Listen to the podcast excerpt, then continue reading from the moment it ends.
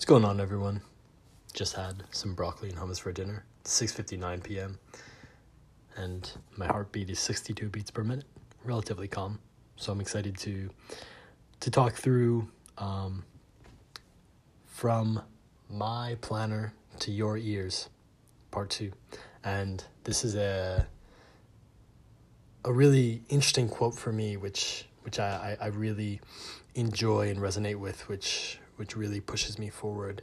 Um, and it's a quote by by Goethe, uh, the the German author, and the quote is, "Knowing is not enough; we must apply. Willing is not enough; we must do."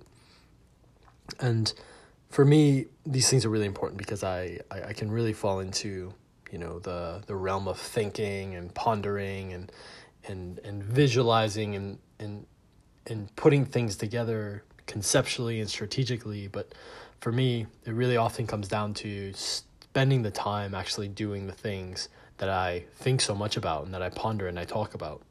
It's really getting down to the business and doing and applying what I know. And learning things is great and and building your knowledge base and and building you know the important psychological factors for yourself they're all critical and, and they're all really helpful and, and they they all have their merits. However, actually applying what you're learning and actually doing what you're thinking through and, and, and what you're confident that you can do are the important things. Actually pushing through and applying the things that you know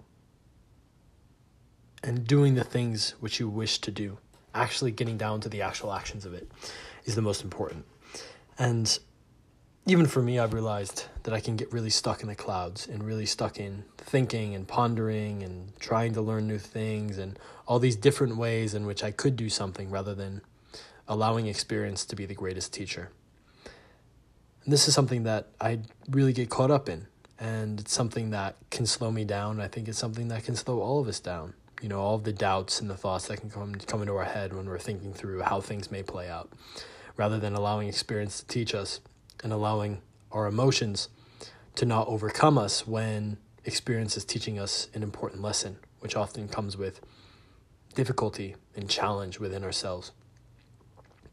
So for me, this quote's super important and really understanding how important it is to apply what we know and to do what we think eh, about so much.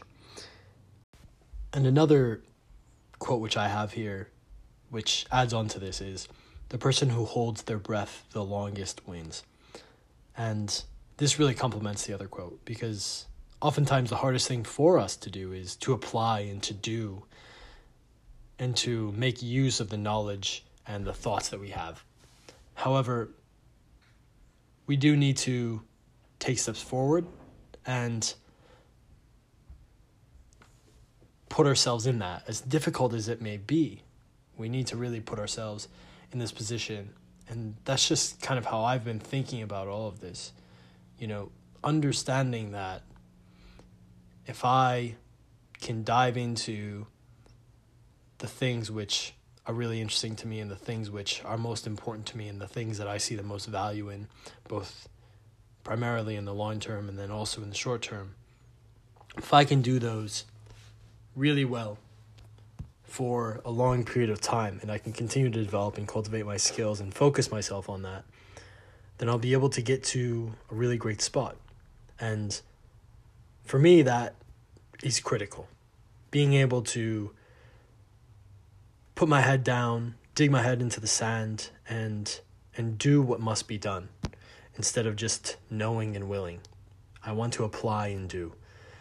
And applying and doing for the longest time possible and to really make the most of your time of application and doing, then the outcomes that come from that are just going to be so great. And the amount that you'll learn and the amount that you'll grow as a person is for me when when I think about all this is just really astronomical to be honest.